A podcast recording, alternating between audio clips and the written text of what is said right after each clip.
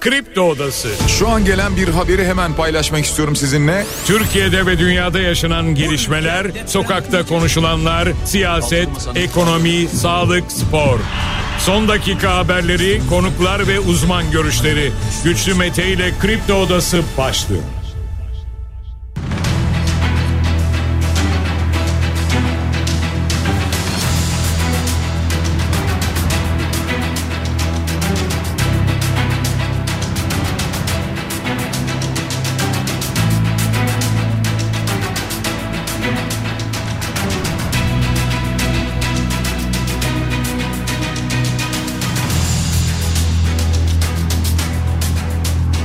23 Şubat Cuma sabahından Kafa Radyo'da Kripto Odası'ndan tüm Türkiye'ye yurt dışından bizi dinleyen tüm dinleyicilerimize günaydın.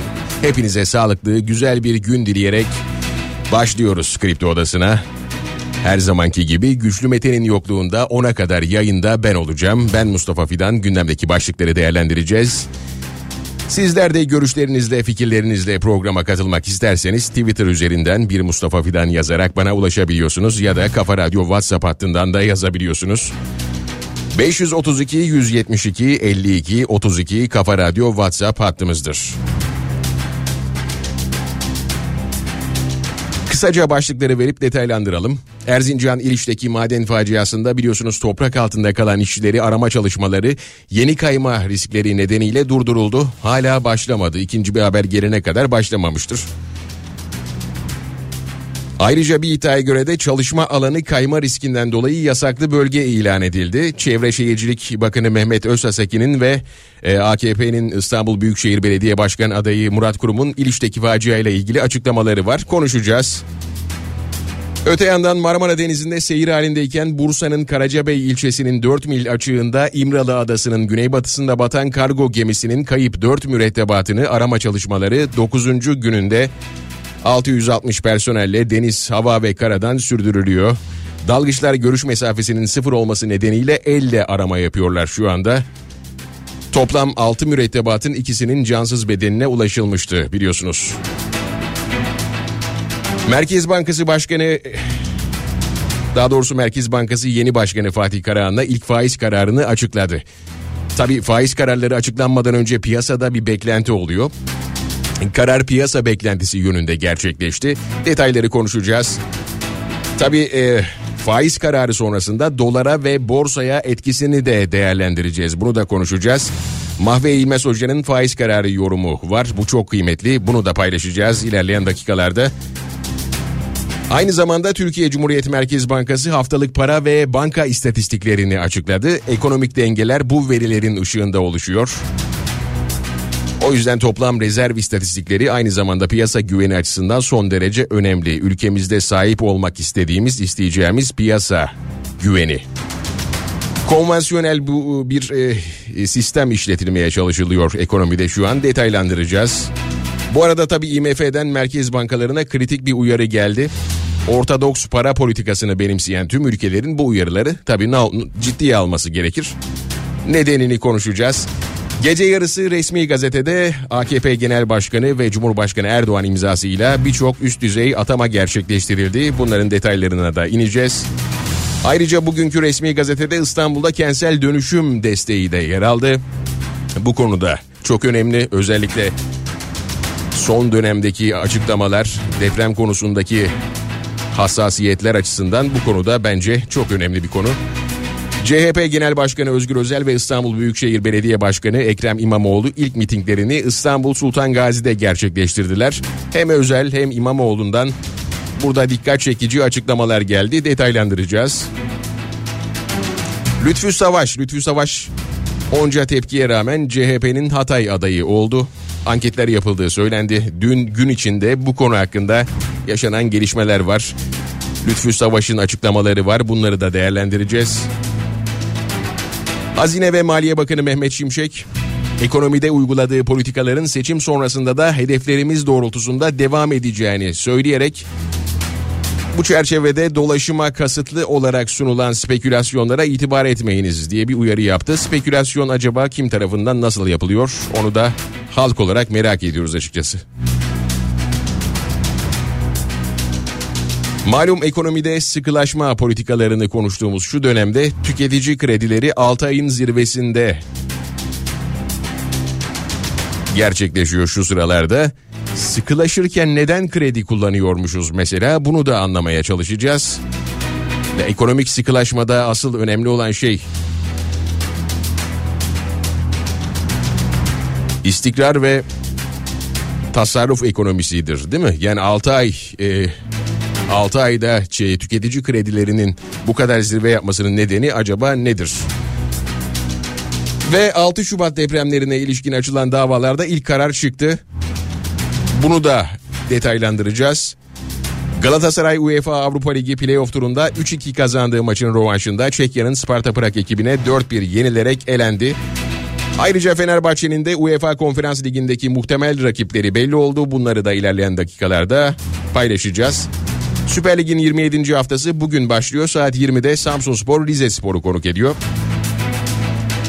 Gündem epey yoğun anlayacağınız. Bunlar ve daha fazlasını zamanımız yettiği ölçüde konuşacağız.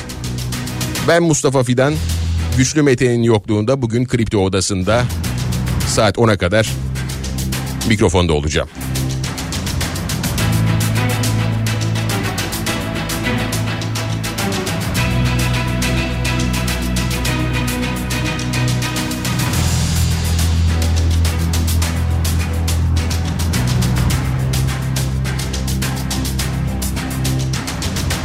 Erzincan'daki İliç'teki maden faciasından başlayalım. 9 işçi hala toprak altında. Alandaki kayma riskinden dolayı arama kurtarma çalışmaları biliyorsunuz durduruldu. Bir de öyle bir iddia var ki bu da aslında kafaları karıştırdı. Alandaki kayma riskinden dolayı bu alanın yasaklı bölge ilan edildiği iddia edildi.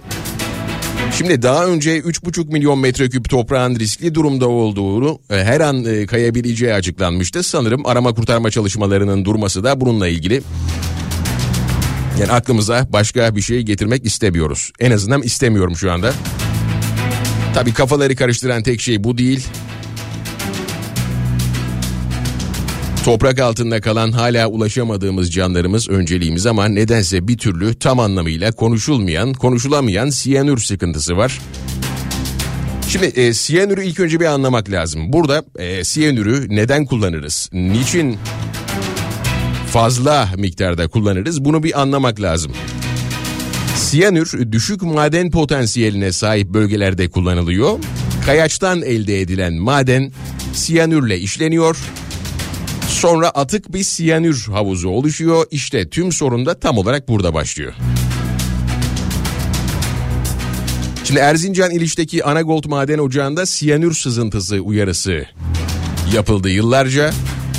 Hatta CHP İstanbul Milletvekili Gamze Akkuş İlgezdi, İliç'teki 9 işçinin enkaz altında kaldığı maden ocağına 4 Kasım 2021'de CHP heyeti olarak gittiklerini ve madenin e, felakete yol açabileceğini yetkililere bildirdiklerini ifade ettiler. İlgezdi burada çevreye verdiği zararlı etkilerin ortaya e, koyulduğunu söyledi.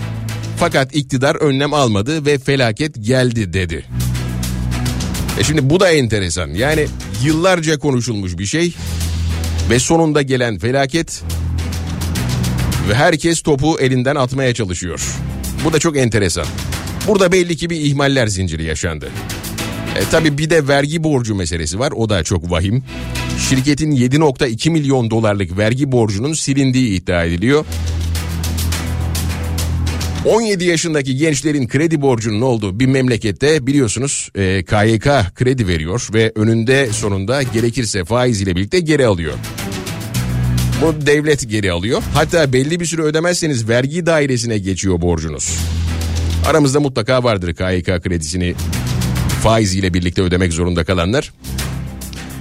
Hayata bir şekilde tutunmaya çalışan 17 yaşındaki öğrencinin sırtına krediyi yükle ama 4 yılda 323 milyon dolar kar eden 8 senede öz kaynaklarını 9 kart artıran şirketin 7 milyon dolarcık vergi borcunu sil. Umarım sadece iddiadır. Öyle olmasını istiyoruz. Çünkü umut istiyoruz artık. Umutlanmak istiyoruz bazı şeyler için.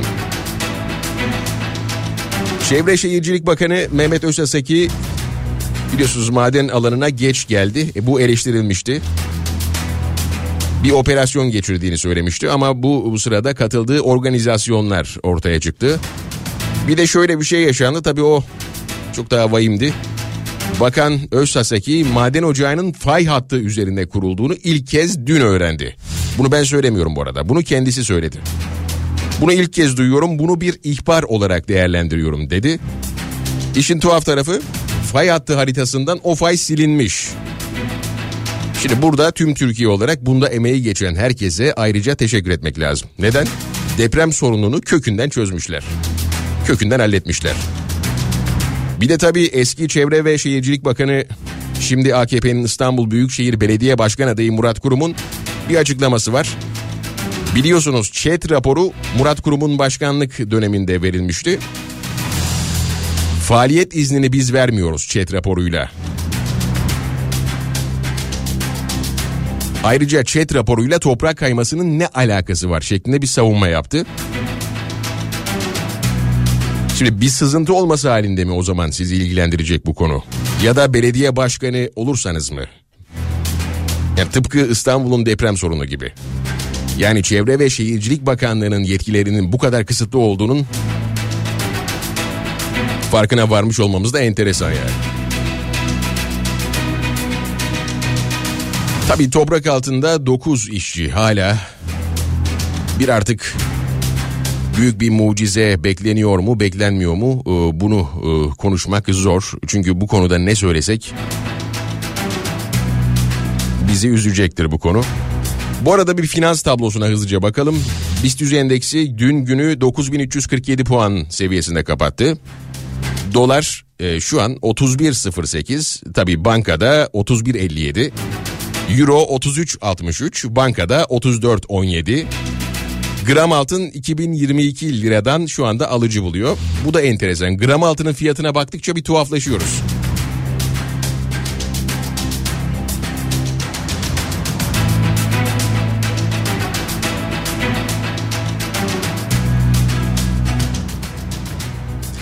Bir diğer konuda Marmara'da eh, Marmara Denizi'ne batan kargo gemisi. 6 kişilik mürettebattan ikisinin cansız bedenine ulaşıldı biliyorsunuz. Allah'tan rahmet diliyoruz. 4 kişiyi de arama çalışmaları hala devam ediyor. Burada gerçekten yoğun bir çalışma var. Görüş mesafesinin neredeyse sıfır olduğu deniz altında dalgıçlar elle arama yapıyorlar. Şu anda 51 metre derinliğinde gemi çünkü. E, maliyetinden dolayı e, geminin su yüzüne çıkarılmayacağı açıklandı biliyorsunuz. E, hala bulunamayan 4 can var fakat geminin neden battığı konusunu da konuşmamız gerekiyor sanırım. E, ihmal var mı yoksa tamamen olumsuz hava koşulları yüzünden mi bu henüz konuşulmuyor ya da bilmiyorum konuşulamıyor.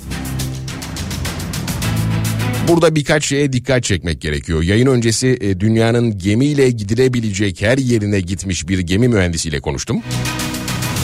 Dümdüz herkesin anlayabileceği şekilde anlattı. Her şeyden önce gemi battığı anda o an gemide kimler vardı? Bunun çok net biliniyor olması gerekmiyor muydu?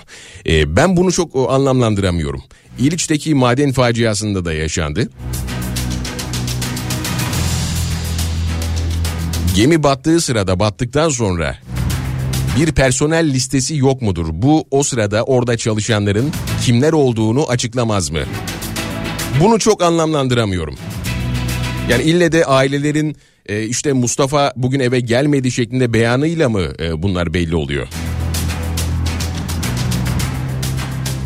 Bu arada gemide ambar kapaklarına branda örtmeye e, çalışılmış mesela öyle bir durum var.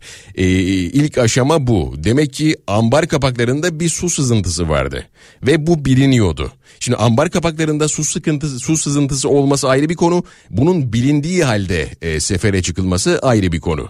E, artık bakımsızlıktan mı yoksa başka bir şey mi vardı bilmiyorum ama geminin makinesi çöküyor. Makine gidince gemiyi artık siz değil biliyorsunuz deniz kontrol ediyor. Yön kabiliyeti bir anda yok oluyor. Çünkü dümen pervanenin hemen arkasında. Pervanenin gücüyle dümeni kullanabiliyorsunuz. Tabii e, makina göçünce dümeni de kullanamadığınız için kontrolsüz bir şekilde gemi savrulmaya başlıyor. Şimdi gemiler dalgayı baş kısmından e, karşılıyor ya, e, karşılaması gerekiyor ya en kötü ihtimalle işte 11 ya da işte 13 yönünden. Ama zaten su alan e, bir ambar kapağından dalgalar vurmaya başlayınca yavaş yavaş su alıyor. Önce yavaş yavaş batıyor sonra kaldırma kuvvetinin e, sınırına gel gelindiğinde hızlıca dibe doğru batıyor. Şimdi bu arada gemi 53 yaşında çoktan hurdada olması gereken bir gemi yani. Bakımları yapıldı mı belli değil. Yükü alması gerekenden fazla mı bilmiyoruz. Armatörün de gemide olduğu söyleniyor bu arada. Bir de makine çöküyor. Neden yardım istenmiyor e, ya da istenemiyor? E, tabii bunlar sadece soru. Önceliğimiz farklı şu an biliyorum. Sanırım bir mucize beklemiyoruz buradan da ama e, en kısa zamanda bir haber alırız diye düşünüyorum. Almamız gerekiyor diye düşünüyorum. Türkiye Cumhuriyeti Merkez Bankası yeni başkan e, Fatih Karahan döneminin ilk faiz kararını açıkladı. Merkez Bankası Para Politikası Kurulu 8 aylık artış döngüsünün ardından faizi %45'te sabit bıraktı. Bu piyasalardaki beklentiydi tabii. E, tam bu noktada IMF'nin de bir e, merkez bankalarına uyarısı e, da geldi. Bunu da e, göz ardı etmemek gerekir. IMF sözcüsü Julia Kozak e, enflasyonun düşmesine rağmen henüz hedefe yeterince yakın olmadığını belirterek merkez bankalarını para politikasında erken gevşemeye karşı tedbirli olmaya çağırdı. E biliyorsunuz bir süre neredeyse bizim keşfimiz olan bir ekonomi modeliyle yönetildi Türkiye ekonomisi. Faizi düşürdük, işler kontrolden çıktı. Sonra bu doğru yöntem değilmiş deyip Merkez Bankası Başkanı'nın affını istedik. Birden ortodoks modeline geçtik. Yani bilim insanlarının her gün bağıra çağıra anlattıkları model. Ortodoks modeli. 8 lira olacak ya 10 lira olacak ya derken dolar şu an 31 lira oldu. E biliyorsunuz borsada ya da kripto para borsalarında manipülasyon yasaktır. Yani bir emtia hakkında yükselecek ya da düşecek şeklinde yorumlar yapmak yatırımcıyı yanıltabileceği için aslında bir nevi suçtur. Sosyal medyada ya da başka yerlerde herhangi bir emtiadan bahsederken insanlar cümlelerinin sonuna YTD koyarlar. Hiç fark ettiniz mi? Bu şu demek ki yatırım tavsiyesi değildirin kısaltılmışı YTD. Neyse bu ülkede dolarlar yakıldı. Türk lirası ile alınan dolarlar bu ülkede yakıldı. Ne için? Boykot için. Şimdi o zamanlar 3-4 lira olan dolar şu an 31 lira. İşin en tuhaf tarafı e, ne biliyor musunuz? Merkez Bankası rezervleri harcanarak doları tutmaya çalışırken aynı zamanda Türk lirası arzı arttı. 2014'ten bu yana neredeyse 5 kat arttı. Türk lirası arzı 13.750 trilyonlara kadar çıktı. Hani Hazine ve Maliye Bakanı parasal sıkılaşmadan bahsediyor ya. E, maalesef ki bu sıkılaşma sadece vatandaşın cüzdanında gerçekleşiyor. Şu anda da öyle. Şu anda da bu sıkılaşmayı sadece vatandaşın cüzdanında görüyoruz.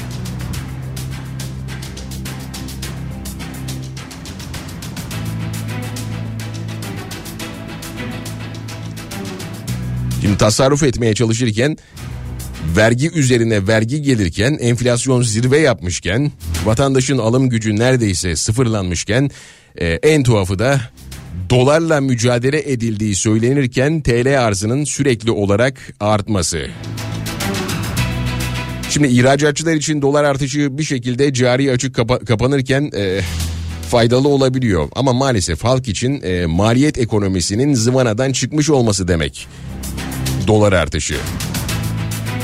Bu arada ekonomi görüşünü çok beğendiğim Mahvi Hoca da Merkez Bankası'nın faiz kararı hakkında bir açıklama yaptı. Dedi ki asıl olan faizi değil enflasyonu önce sabit tutabilmek sonra da düşürebilmek. Keşke ona uğraşsalardı yorumunu yaptı. Sanırım biraz önce konuştuğumuz şeyin tek cümlelik özeti aslında bu. Tek cümlelik özeti. Tabii Merkez Bankası e, ayrıca Haftalık para ve banka istatistiklerini de açıkladı. Buna göre Merkez Bankası toplam rezervleri 16 Şubat'la biten haftada 719 milyon dolar azalarak 134 milyar 208 milyon dolar oldu.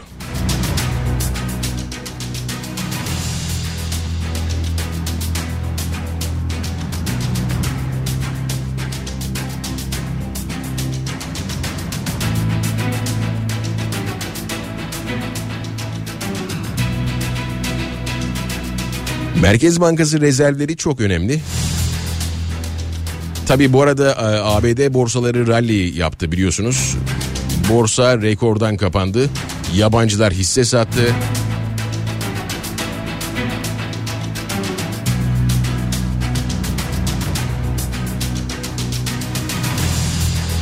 Ekonomik dengeler çok önemli şu dönemde çünkü. E, diyoruz ya hep e, daha doğrusu bizi yönetenler de diyor. E, ekonominin başındakiler de diyor. İstikrar diyor. İstikrar politikasına devam edeceğiz diyor sürekli. Ama bu sıkılaşmayı biz maalesef devletin mecralarında göremiyoruz. Yani sıkılaşmanın, parasal sıkılaşmanın aslında en temel e, faktörlerinden birisi şeydir. Tasarruftur. E, tasarrufu halk zaten yapıyor. İşte 3 kilo domates alacağına 3 tane domates alıyor. Mesela tasarruf yapıyor halk. Fakat bunu devlette çok göremiyoruz. Devlet kamu tasarrufunu çok göremiyoruz. İşte araçlar kısıtlanmıyor. Sanırım bu da itibar tasarrufu. Mustafa Bey günaydın, iyi, iyi yayınlar. Ben 43 yaşındayım. Daha şimdiye kadar e, devletin kemer sıktığını görmedim. Hep vatandaş sıkıyor bu kemeri demiş. Artık sıka sıka maalesef e, sıkılacak bir kemer de bir bel de kalmadı. Enteresan. Atama kararları resmi gazetede yayımlandı. AKP Genel Başkanı Cumhurbaşkanı Erdoğan e, imzasıyla yayınlandı. Kararlar Kültür Bakanlığı Sinema Genel Müdürlüğü'ne senarist yapımcı Birol Güven atandı. Adalet Bakanlığı Bakan Yardımcılığına Hurşit Yıldırım, Türkiye Petrolleri Anonim Ortaklığı Genel Müdürlüğü ve Yönetim Kurulu Başkanlığına Ahmet Türkoğlu, MASAK Başkanlığına Hasan Kaymak, Milli Piyango İdaresi Genel Müdürlüğü'ne Ekrem Candan, e, TCDD Genel Müdürlüğü'ne Veysi Kurt e, atanmış arkadaşlar. Ayrıca tabii İstanbul için kentsel dönüşüm desteği de resmi gazetede yer aldı.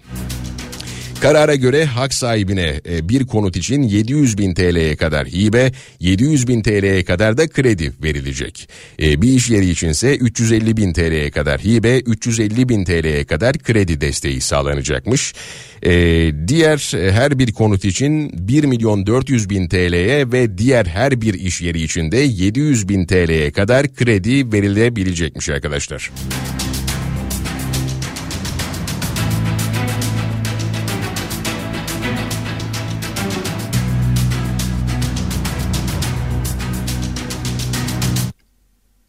CHP Genel Başkanı Özgür Özel ve İstanbul Büyükşehir Belediye Başkanı Ekrem İmamoğlu ilk mitinglerini İstanbul Sultan Gazi'de gerçekleştirdiler. E, CHP Genel Başkanı Özgür Özel İliç'teki maden felaketini hatırlattı. E, Murat Kurum diyor ki dedi, ÇED raporuyla bunun bir ilgisi var mı? Olmaz olur mu? Sen o dağın yapılmasına imzayı attın. Felaketten sorumlusun. İliç'teki felaketten sorumlu olan Murat Kurum'un İstanbul'un felaketi olmasına izin vermeyeceğiz dedi.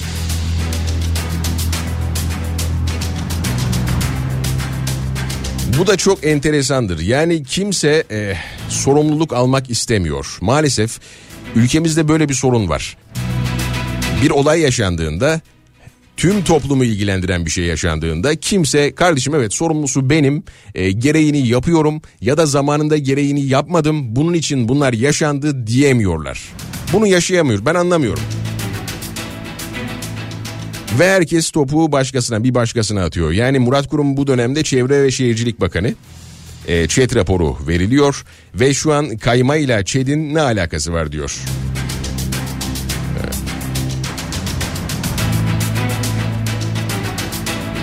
Lütfü Savaş'tan anket açıklaması geldi. Hatay Büyükşehir Belediye Başkanı Lütfü Savaş büyükşehir anketleriyle ilgili. Anketlerimiz Allah'a şükür iyi. E, biz güçlüyüz. Yani herhangi bir korkumuz yok açıklamasını yaptı. Yani bu kadar tepkiye rağmen e, eğer diretebiliyorsa, diretiyorsa bir bildikleri vardır demekten başka bir şey düşmüyor bize. Elbette yaptırmışlardır gerçekçi anketler değil mi? Yani bu anketler önemli çünkü e, sonuçta bir seçime giriyorsunuz ve kritik yerler bunlar. Bu anketi yaptırmış olmaları lazım. Hadi bu anketi yaptırmaktan ziyade aslında bu anketi gerçekçi yaptırmış olmaları lazım. Herhalde bu kadar diretildiğine göre Lütfü Savaş e, konusunda e, herhalde anketlerde gerçekten de Lütfü Savaş'ın ciddi bir üstünlüğü vardır diye düşünüyorum. Bu arada İstanbul Büyükşehir Belediye Başkanlığı için 52 aday yarışacak. Siyasi partilerin aday listelerini teslim etme süresi 20 Şubat 17 itibariyle sona erdi. İstanbul İl Seçim Kurulu'ndan alınan bilgiye göre İstanbul Büyükşehir Belediye Başkanlığı için 22 siyasi parti adayıyla 30 bağımsız aday yarışacak. Ama tabii öne çıkan isimler AKP'nin adayı Murat Kurum'la CHP'nin adayı mevcut başkan Ekrem İmamoğlu. 31 Mart seçimlerine de artık gün sayıyoruz. Yani 3 ay 4 ay var derken neredeyse e, şu anda 1 ay 8 gün civarı bir şey kaldı.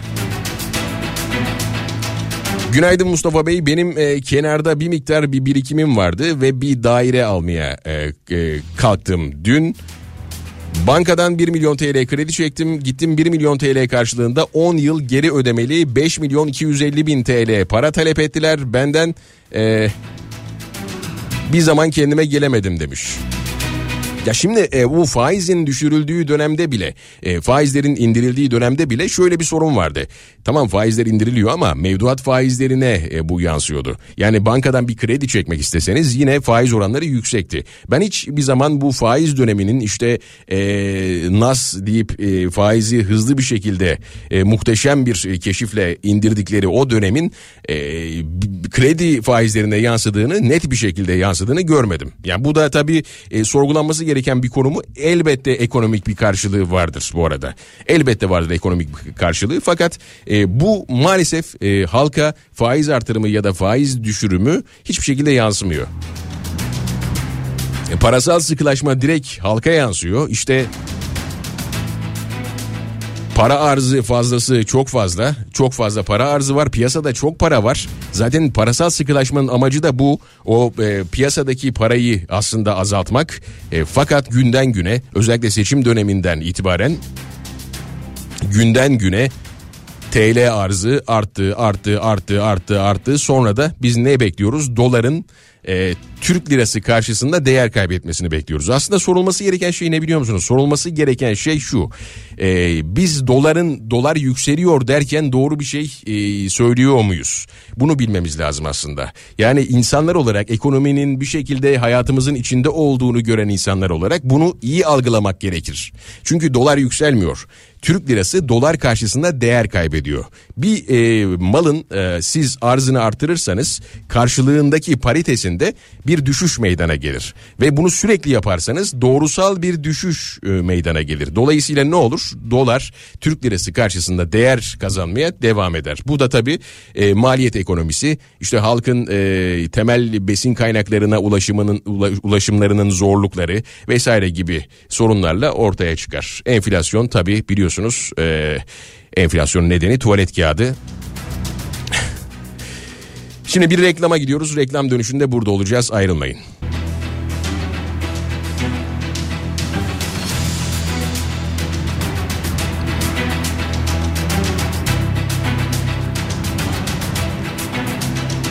Kripto Odası devam ediyor. Güçlü Mete'nin yokluğunda bugün yayında ben vardım. Bu arada fonla alakalı birkaç yorum gelmiş. Ee, onun için özür diliyorum. Fon biraz yüksek galiba. Dinleyici baya isyan etmiş. Kusura bakmayın. Günaydın kripto adam ee, yazmış. Abi Ankara e, Ulus'tayım. Döviz bürosunun önünde e, S şeklinde kuyruk oluyor her gün duran demiş.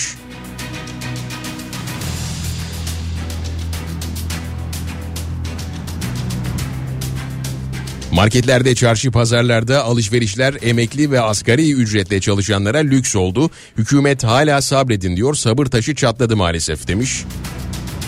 Burada tabii sabır konusu da çok önemli. Yani neyi, neden sabır e, edeceğiz mesela?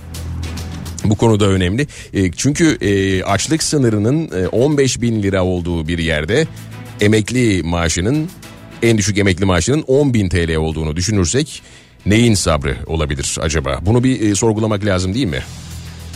Biliyorsunuz tabii şu an e, emekli ikramiyesi de 3 bin lira oldu. 2 bin liradan 3 bin liraya çıkarıldı. Şimdi baktığımız zaman %50 bir zam yapıldı. Ama tabii bunun ben %50'de yani 3 bin lirada kalacağını düşünmüyorum. Bu tamamen şahsi düşüncem. Çünkü e, komik değil mi? yani 3 bin lira, 2 bin liradan 3 bin liraya bu kadar yokluktan bahsederken çıkarılması komik değil mi? Bence komik. Dolayısıyla bunun ben revize edileceğini düşünüyorum. İşte e, bir sonraki açıklama işte şunu yaptık bunun 4 bin liraya çıkardık. Bir daha açıklama 5 bin liraya çıkardık. Hep böyle oluşma olmadı mı bu işler? Çünkü e, Türkiye'de bazı şeylerin e, yolunda gitmesi için ve e, farkındalık yaratılabilmesi için kamuoyu oluşması gerekiyor. Kamuoyu oluşması için de bu tür e, kararlar alınıp sonrasında da işte biz yaptık denilmesi gerekiyor. Hani derler ya öğrenci yüksek alırsa ben aldım düşük alırsa öğretmen verdi.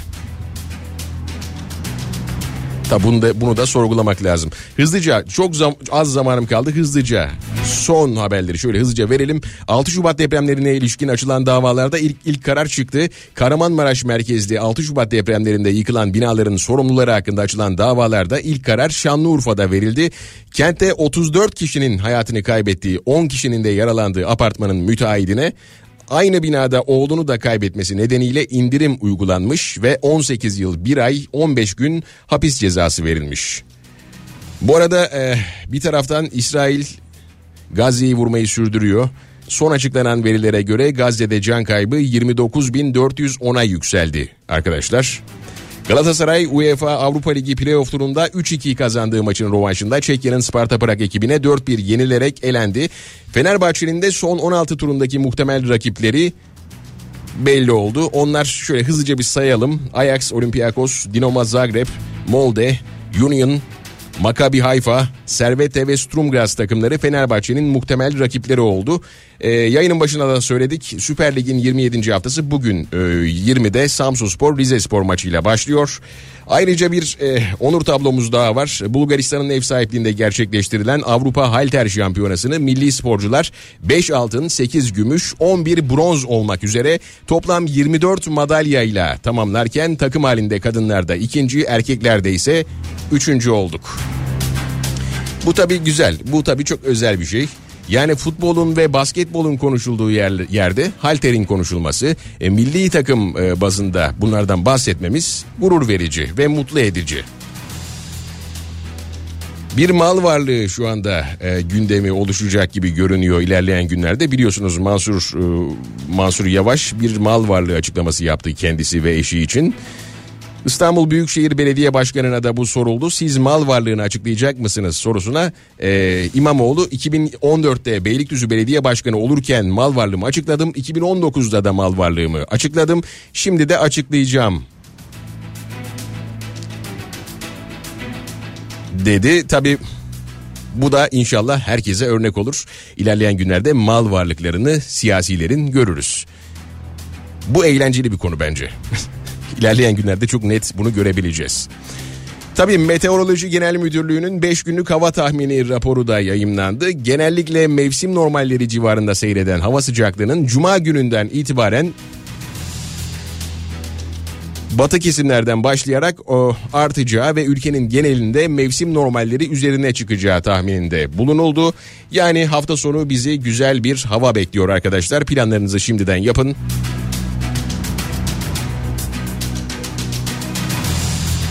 Birden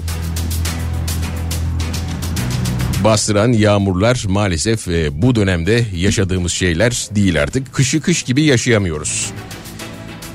Dinlediğiniz için teşekkür ederim. Güçlü Mete'nin yokluğunda Kripto Odası programında. Mustafa Fidan'la beraberdik. Hepinize güzel, mutlu bir gün diliyorum. Şimdi Bediye Ceylan Güzelce ile Güzel Şeyler programı sizlerle olacak. Şimdi e, güzel şeyler e, olma ihtimaline karşı e, hep böyle tetikte bulunduğumuz Türkiye'mizde hiç olmazsa iki saat boyunca güzel şeylerden bahsetmenin ve bunları dinlemenin vaktidir e, diye düşünüyorum. Hoşçakalın güzel bir şarkıyla veda ediyorum.